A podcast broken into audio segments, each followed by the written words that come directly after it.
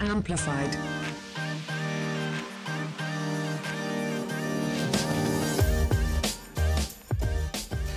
Welcome back to Black and Privileged in America podcast. This is your host, Abena, and I am here with a very special guest today, the Libertarian candidate for Iowa Governor, Mr. Rick Stewart. He was a guest on a previous episode, and we invited him to come back to just tell us a little bit about how the campaign trail is going and what he hopes for the state of Iowa. Just to reintroduce you to Rick, Rick was born in Postville, Iowa. He attended Iowa Public Schools through the eighth grade and then won a scholarship to attend Phillips Academy in Andover, Massachusetts, where he graduated in 1969. He attended Menlo College in Menlo Park, California for a year, and then came back to Iowa for a summer session at Clinton Community College. He actually failed there, but his mom enrolled him into Iowa State University without his knowledge or his permission, but it turned out for his good, and hopefully he'll tell us a little bit about that. Rick took a job as a carpenter's helper for a few months before moving to Cedar Rapids, Iowa. He spent a lot of years there, built his family there, and a home and a really nice life there. So something happened that Rick decided to jump into politics, and we'll ask him about that as well. In 2016, he ran for Linn County Sheriff on the Libertarian ticket. In 2018, Rick ran for Secretary of Agriculture on the Libertarian ticket. In 2020, he ran for U.S. Senate again, this time on the Libertarian ticket. And now it's 2022. Welcome, Rick Stewart. Well, thank you very much, Abena, for uh, letting me come back again. I, I hope that means that uh, we're starting a long term relationship and I'll be back in the future too. Well, you're always welcome at Black and Privileged in America. Well, I totally appreciate that invitation. Uh, yeah, I'm uh, on the campaign trail and there's less than four weeks left. And let me tell you this for a candidate, that is the most intensive four weeks of the year because we are we have a thousand things to do and we have time to do about a hundred of them. so it's triage, triage, triage. So are you still door knocking? Are you doing meets and greets? What does this last four weeks look like for you? The door knocking has retired. The meets and greets, we have a few more. A lot of it is answering newspapers that want to know more about me so that they can publish it in their newspaper. A lot of it is trying to get your advertising uh, under control. It's not as easy as it sounds. I don't have a professional ad manager. Uh, and a lot of it is uh, reading uh, the new contacts, the people that write me and say, uh, "What are you? Uh, what you, what's your thoughts on this particular issue or that particular issue?" And a lot of it is just trying to make sure that my daily life is taken care of, so it doesn't impinge on my political life. And it's not stressful. I don't really get stressed out, but uh, it's extremely trying to jam pack a lot of things into an extremely short time period. So you you alluded to the balance of managing a campaign and meeting people and responding to media inquiries and then the the pull of family life. How do you manage to balance that? Usually I'm a little uh, lackadaisical. I uh, am relaxed. I do a lot of reading. I work in my garden. I visit with friends. But uh, this time of year, you look at everything that needs to be done before November 8th and you do it as quickly as you can and you get it out of the way. I'm actually more caught up than I usually am because if I got one or two days behind, like paying my credit card bills or something like that, I'd never catch up. So I, I an intense amount of uh, attention to the things that, uh, like like doing my laundry. uh, and washing the dishes, and then just get right back to the desk and start uh, chomping away at the computer, and then doing trips like this to Des Moines to do an interview with a lovely podcaster, and uh, all that kind you. of stuff. yeah, uh, it's I'm not uh, traveling so much anymore on the parades. That was the emphasis of my campaign this year. I I've done 50 parades. 50 parades. Wait a minute. 50 parades? All around Iowa. Wow. So tell me about that. Tell me more. What's the parade life like? Well, it's pretty good. The, I have a, a, pickup truck that pulls a very colorful trailer. Uh, it's all a campaign trailer. I've seen your trailer. It's, it's fairly dope. It's pretty decent. Yeah. I appreciate the compliment. And uh, so, you know, I have to drive there. Sometimes on the other side of the state, it's a three and a half, maybe a four hour drive. Uh, you wait for an hour because you line up an hour in advance. And usually, if I can, I have a driver. So I get out of the truck and I walk along just one side and I shake hands with as many people as possible. I've, I also try different techniques. Sometimes I try and give away as much campaign literature as possible. It depends on how big the parade is. The last one I was at over in Altoona, uh, I, I, watched uh, Jenny, the Libertarian candidate for House, Jenny Cadle. Yeah. And she had a whole crew that was giving away literature. And I noticed that because I was a little bit behind that, everybody was reading her literature. And I said to myself, I think I'll try that next time. So you're always experimenting a little bit. You think you got the recipe down, and then something happens and you do it a little bit differently. Um, sometimes I don't even have a driver because I haven't recruited a libertarian or even a non-libertarian to drive the truck for me, and so I just drive the truck. I'm looking out the window. I'm waving on the left, and then I'm waving on the right, and uh, usually they last about an hour, maybe 45 minutes if it's a short parade, and you're done, and you have to drive three and a half hours home. Wow. So parade life, and people are reading the literature. Uh, when I think of parades and the long line of vehicles that are going through the procession there, I always think about the candy that's that gets thrown, not necessarily political literature. So I think it's pretty telling and fascinating that people are reading the literature. Times are changing. Uh, I think I think maybe they are. Certainly, the, the kids' their number one attraction is the free candy. I, I will say this: I refuse to give out free candy because candy is one of the worst things that ever happened to the world. Sugar, basically. Uh, it's the most addictive drug in the entire world. It uh, causes an enormous amount of illness and death. So I just don't do it. Now that I run against the grain on that because everybody else is, you know, they're oblivious to the fact that how dangerous it is. And I, that's not my major message to in my campaign. But as a person, I just don't give anyone candy ever. Well, I think that's a really nice segue to you know another issue that's been pretty top of mind for a lot of Iowans, and that's cannabis and legalizing that here in the state of Iowa. Now, you put together a really uh, bold ad recently that is airing on YouTube, and it has to do with Iowa not legalizing cannabis. Can you share a little bit about that ad? Sure, the ad itself reflects my personal position that the drug war is the worst thing that America has ever done in the history of America. The only exception would be the Civil War, which killed millions of Americans. We didn't kill anybody from outside of America. Right. So I'm going to play that ad for our listeners, and uh, then we'll come back on the other side and talk about it. Sounds good. What the hell, Kim? Here I am in Illinois, only a few miles from the Iowa border, and they've got legal cannabis. If I buy weed on this side of the bridge, I'm buying it from a crook. If I buy weed on that side of the bridge, I'm buying it from a reputable business person. Our laws today in Iowa put people into rape cages because they smoke marijuana. You're going to lose your college scholarship, you're going to lose your job, you're going to lose your kids, you're going to lose everything because in Iowa we think cannabis is a gateway drug. Well, gateway to what? How about Barack Obama, Kamala Harris, George Bush, his friend Bill Clinton, Joe Rogan used some too, I heard. It's a gateway drug to the White House? Maybe that's what it is. Maybe it's not a gateway to anything other than illegality. How come I can grow corn but I can't grow weed? They're both plants. There's a lot of weed over here. There's there's weed growing in the ditches. God put it there. Why do you think you're smarter than God, Kim? Farmer wants to grow corn, let him grow corn. Farmer wants to grow weed, let him grow weed. So when's the drug war going to end in Iowa, Kim? Easy answer. The day I'm governor. I'm Rick Stewart, and I approve this message. I, I still laugh every time I hear it. I saw that ad and I literally had to rewind and watch it again. Because I think you say some really powerful stuff in that ad. You say, if a farmer wants to grow corn, let him grow corn. If a farmer wants to grow weed, let him grow weed. Tell me about this. Tell me, fill fill fill the the listeners in on what is wrong with Iowa in terms of cannabis and what you want to do to make it right. Well, what's wrong with Iowa is that we bought into this whole concept of a drug war.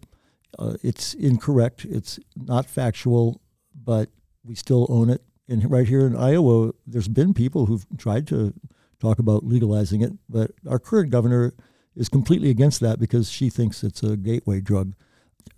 my my explanation for that is well, um, the cannabis isn't the gateway. Uh, everybody that wants cannabis in Iowa can get it.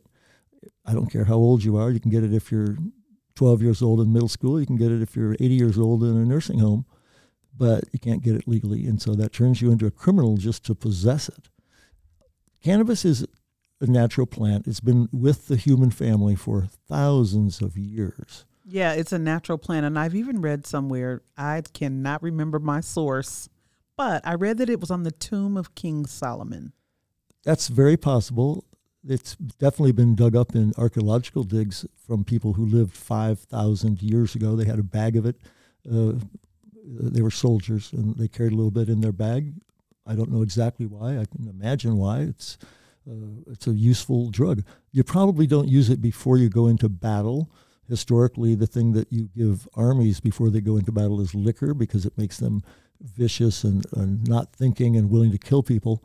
Whereas cannabis, of course, probably does the opposite of that. For most people, it relaxes them. And yeah, I would imagine they would treat pain too with cannabis.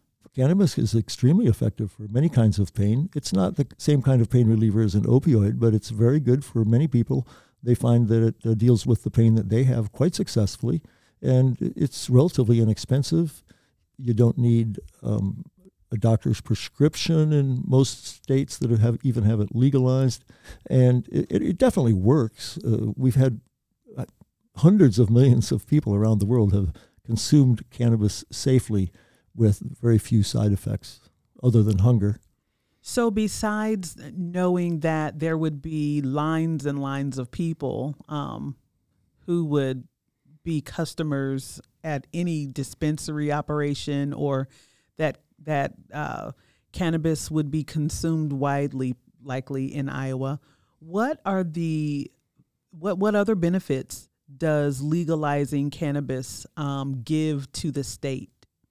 Well, it completely eliminates the entire cannabis illegal underground. So those people don't ever have to worry about being arrested again. I can go into a store and buy it. I don't have to go onto the street and buy it. I can trust the person who sung it to me. I don't have to worry about them being a narc.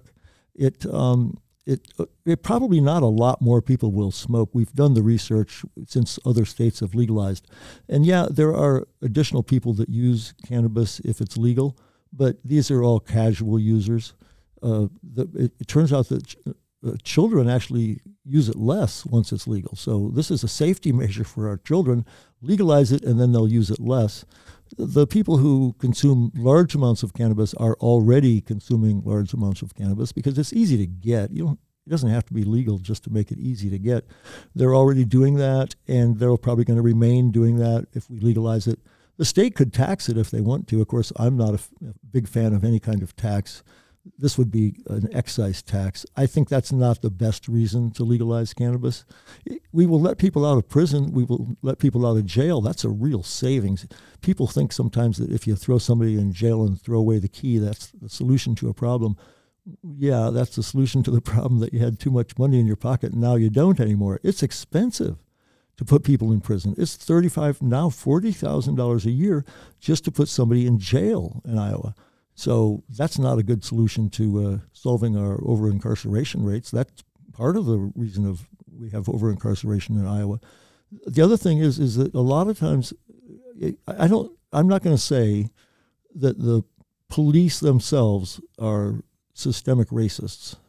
Might be true, might not be true. I think it's a different discussion. But I will say this we know that in Iowa, we arrest a hugely disproportionate number of people of color for cannabis. Yeah. You can get rid of that. Just don't make it illegal. Hmm. Well, yeah, that's exactly what a lot of our listeners are going to to to wonder. There was a KCCI report that came out the other day that stated something we all know is that black people in Iowa are seven times more likely to be arrested um, than their white counterpart. Just just that's just for cannabis. That's just for cannabis. So immediately by are you saying by voting for you for governor that that problem goes away? It goes away on the first day because I've promised that uh, I am going to pardon every nonviolent drug offender in Iowa on my very first day in office. So if you're in jail, you'll get out. It'll probably take a couple of weeks. If you've been arrested in the past and paid fines, I want to give that money back to you because you never should have had to pay it in the first place. We can get racial justice in many ways.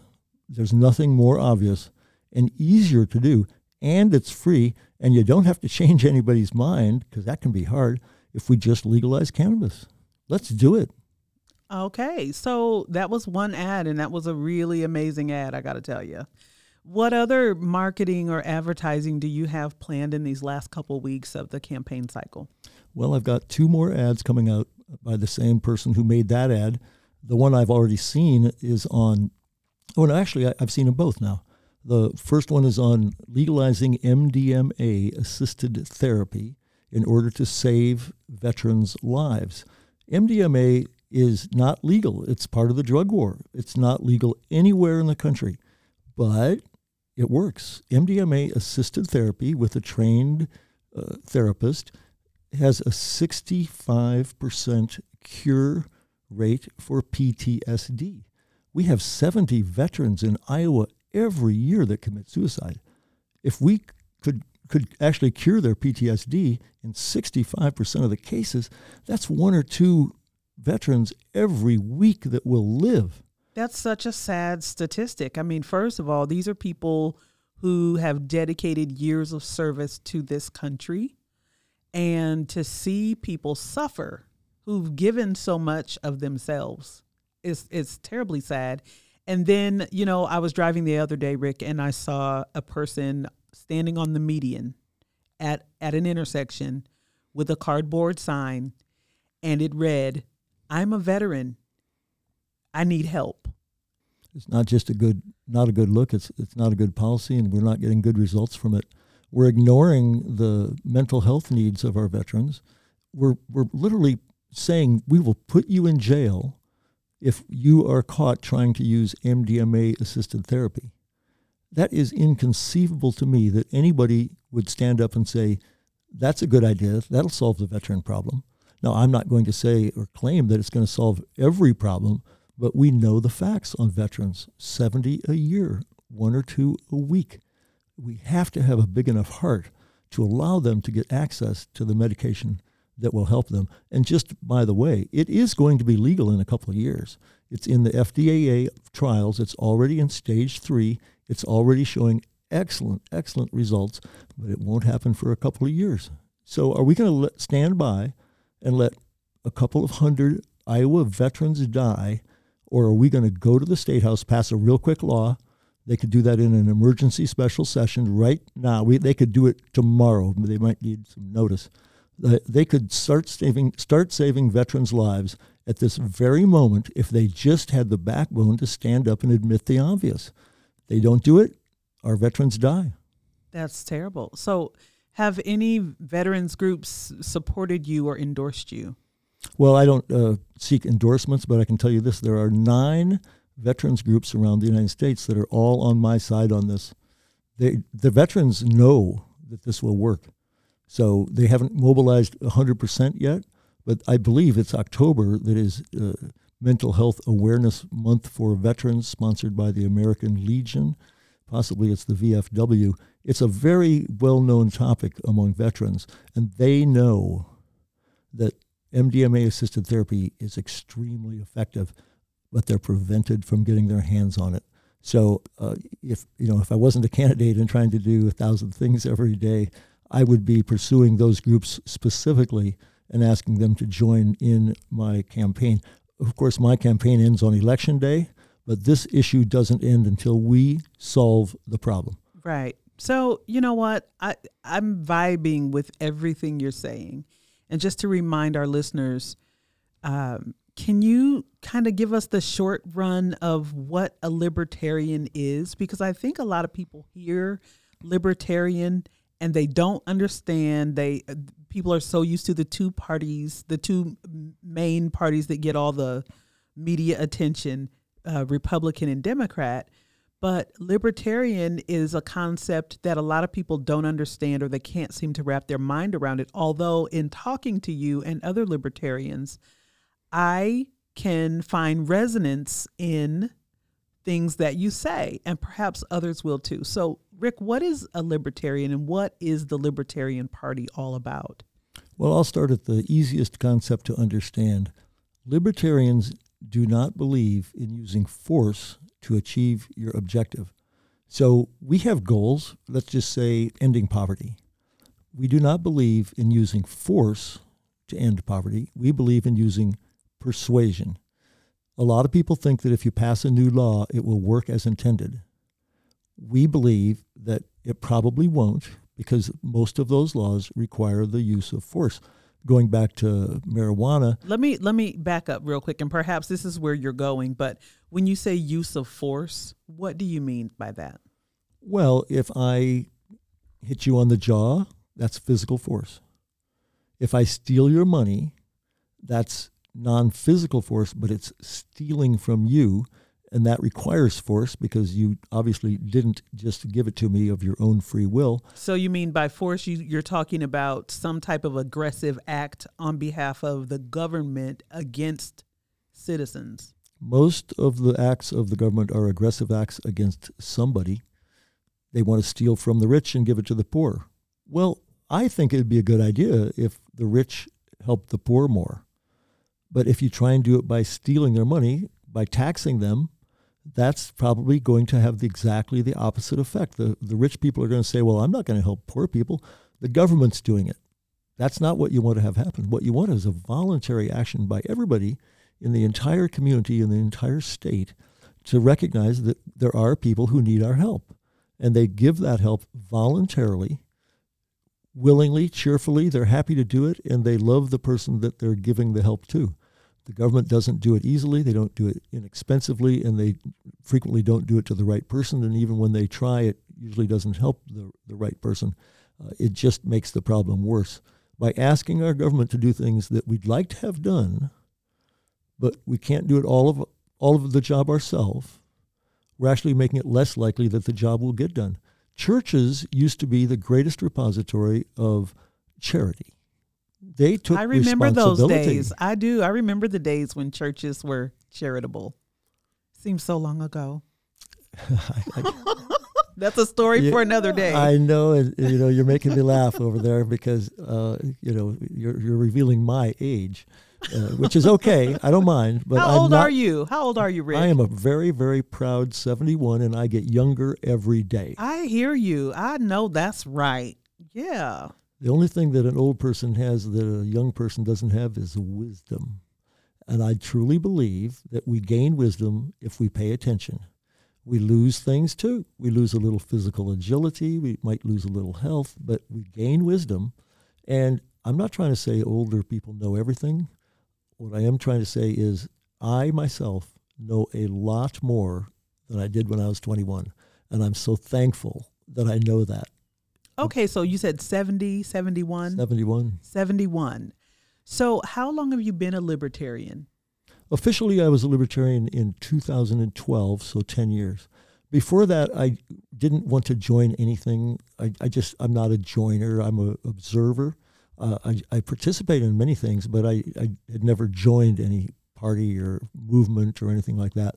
But in 2012, because the, I, I watched the Republicans and the Democrats politically extremely closely, and I realized these guys, if I can't do better than them, that's pretty sad. I, I, it really gave me the confidence to say, no, I can throw my hat in the political ring, and uh, I can I can go head to head, toe to toe with the Republicans and the Democrats from all levels, from the president all, all the way down to the whatever dog catcher or city council person, they're not the same. And um, yeah, I can compete. Now, one thing I learned was politics is not a hobby, it's not a sport, it's not a religion. What it is is it's a business. Indeed, it is. Yeah, it's definitely a business. And, and because it's a business, there's a recipe for success. Unfortunately, the Republicans and Democrats both have the same recipe and I want to find a different recipe for success. I want to find out how I can win and the, the people can win without me having to play the game of fear, which is the number one ingredient in the recipe for, the, for success by the Republicans and the Democrats, is they try and scare you of the other guy, and they don't really even tell you who they are. They're just trying to make you frightened. So the Republicans, they're, they're, they want to make you frightened that Joe Biden will do something horrible, and the Democrats want to frighten you that Ron DeSantis or I'm not going to say that name might do something uh, horrible. Fear is the greatest human motivator, but I refuse to use fear to gain anyone's attention. I want to use love. That's powerful. Love is a very potent ingredient in anything that you're making. Another ingredient for success in this election cycle for a libertarian candidate would be to get 2% of the vote. Is that right? Does it need to be more than 2%? Well, we have two objectives. My first objective is to uh, win the race and become governor, and my second objective is to get 2% of the vote because that will make libertarians a major party in Iowa. And there are certainly advantages to being a major party. Let me just mention one. This, this is something perhaps your listeners don't know, but you, you cannot get into a debate on Iowa public television unless you're a Republican or a Democrat. Oh wow, I did not know that. Which was I was coming to that because I know that there um, has been a debate between Reynolds and DeJear, and I was wondering why your name was not in that lineup. Well, I didn't get invited, and the reason I didn't get invited is because I didn't pass the criteria, and one of the criteria is you have to be a Republican or a Democrat. Now, if I get two percent in four years, no, in two years, we will be a major party in Iowa, and so that then we'll be able to pass that criteria. Four years ago, Jake Porter got invited to the debate because the Libertarians were a major party. But I, I want you to think about, this is so funny. It's hard for me to say with a straight face.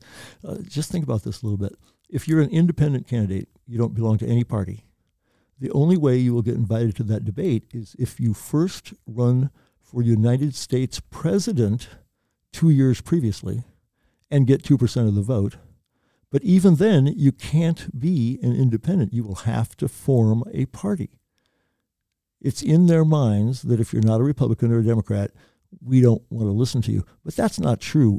We know that they don't want to listen to us, but we also know that every Iowan wants to see a debate between the people who are going to be on their ballot.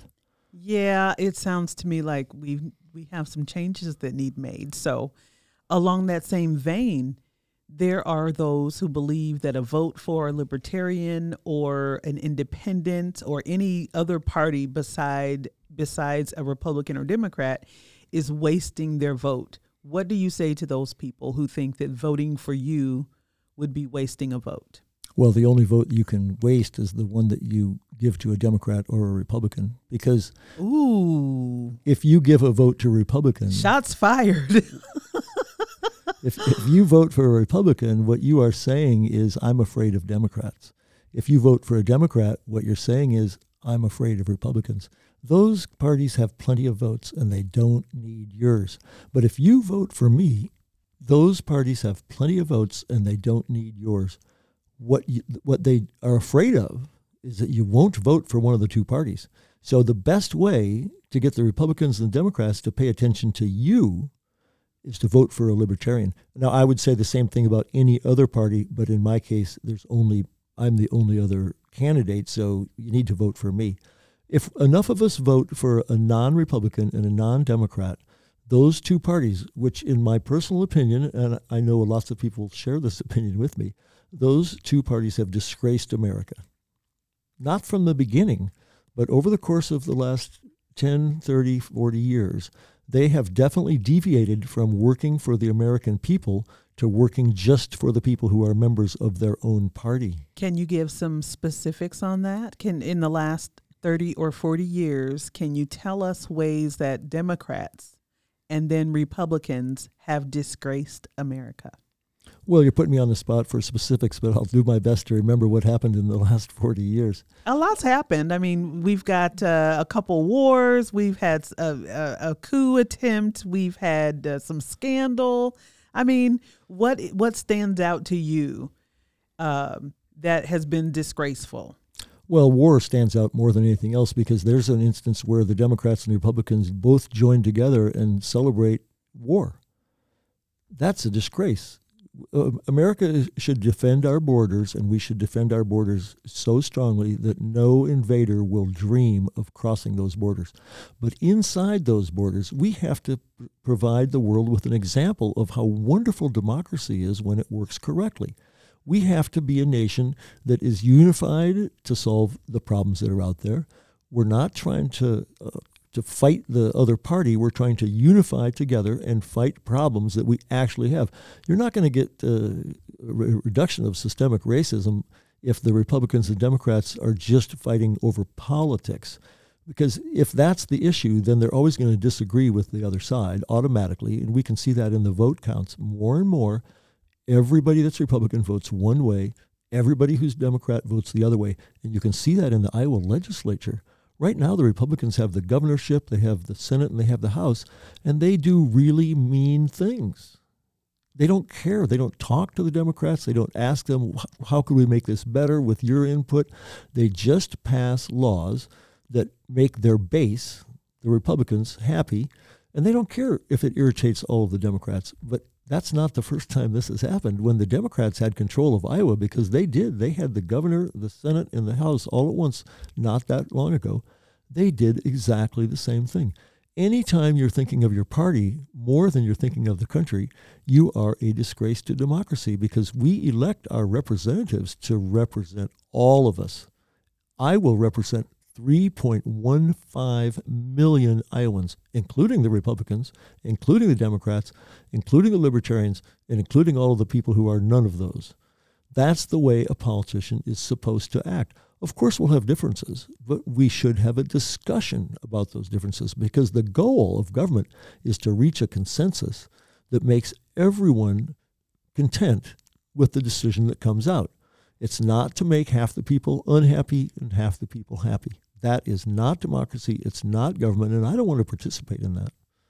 Wow. So, Rick Stewart, do you think Iowa is ready for a libertarian governor? Iowa was ready for a libertarian party in 1857 when we signed our constitution. The whole state was filled with libertarians. That's who left the East Coast and came to Iowa was libertarians. They wanted freedom, they wanted independence, they wanted responsibility, they wanted a good life created with their own hands so that they could raise their families, take care of their neighbors, worship in the churches that they belong to, and get along with everybody. So think about the, uh, the motto, Iowa's motto on our flag our liberties we prize, and our rights we will maintain. They didn't just pick that out of a hat. I think it sounds pretty lofty. It's extremely lofty. And we had it once. It was 150 years ago. We need to get it back. So, in our final moments together, Rick, what is it that you would like my listeners to know? People are listening, they'll, they'll be listening to this episode, and they're going to wonder why should I vote for Rick Stewart? What can he do for me? So, this is your opportunity to speak to Iowa voters. Go for it. Well, here's the way I think about it. There's only a couple things you need to know about me. First of all, you need to know my name, Rick Stewart. Because if you know my name, you know my website, which is rickstewart.com. And you know my Twitter feed, which is at Rick Stewart. Learn my name, talk about it, look me up on the internet, Google me. If you like what you see, read it. There's a lot of stuff written about me out there. It's not just written by me either. You can look at things I've done over the course of the last 30 or 40 years on the internet. I started a company in 1976 that sells herbs and spices to natural food stores all across America. I was the Iowa Small Business Person of the Year in 1992, and I was first national runner up for U.S. Small Business Person of the Year that same year. No other Iowa business person has ever achieved that goal. I'm the only one. But you know how I achieved that goal? I didn't achieve it by being a ruthless businessman. I achieved it by building consensus with an understanding that everybody that comes to work, family comes first. Work is always second to family.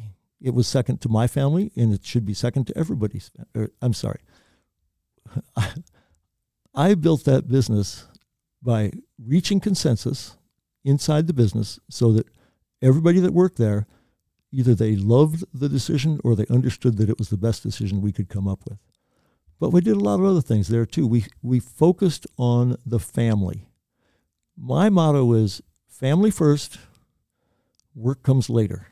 So if I had an employee that had a family issue, that's all they needed to tell me. They could take care of the family issue. They, they might have to leave work. They might have to not come in for a week. They might have to take a leave of absence. Perfectly okay.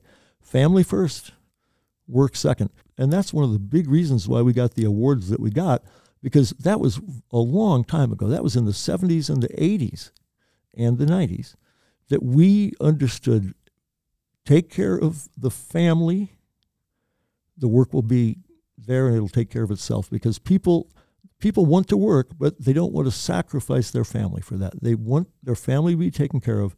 They're more than willing to go to work. They're more than willing to work for a, a long time, very hard, and uh, that makes a whole person when you have family first, work second. Thank you, Rick Stewart, for coming back to Black and Privileged in America podcast. I've been, uh, it's always a pleasure, and I'm sure it always will be. Thank you very much. Ladies and gentlemen, you've heard from one of the candidates of the 2022 Iowa gubernatorial election, Rick Stewart, a libertarian candidate for governor. We have options. You can choose anybody you want, whoever's message resonates the most with you. But the one thing I do know for sure is that our vote is literally our voice today in America we have the ability to go to the voting booth and make a decision. And one of the people on the ballot was here. So I hope you've gained some insight during this episode listening to Rick Stewart. We wish you well, peace and love. See y'all next time.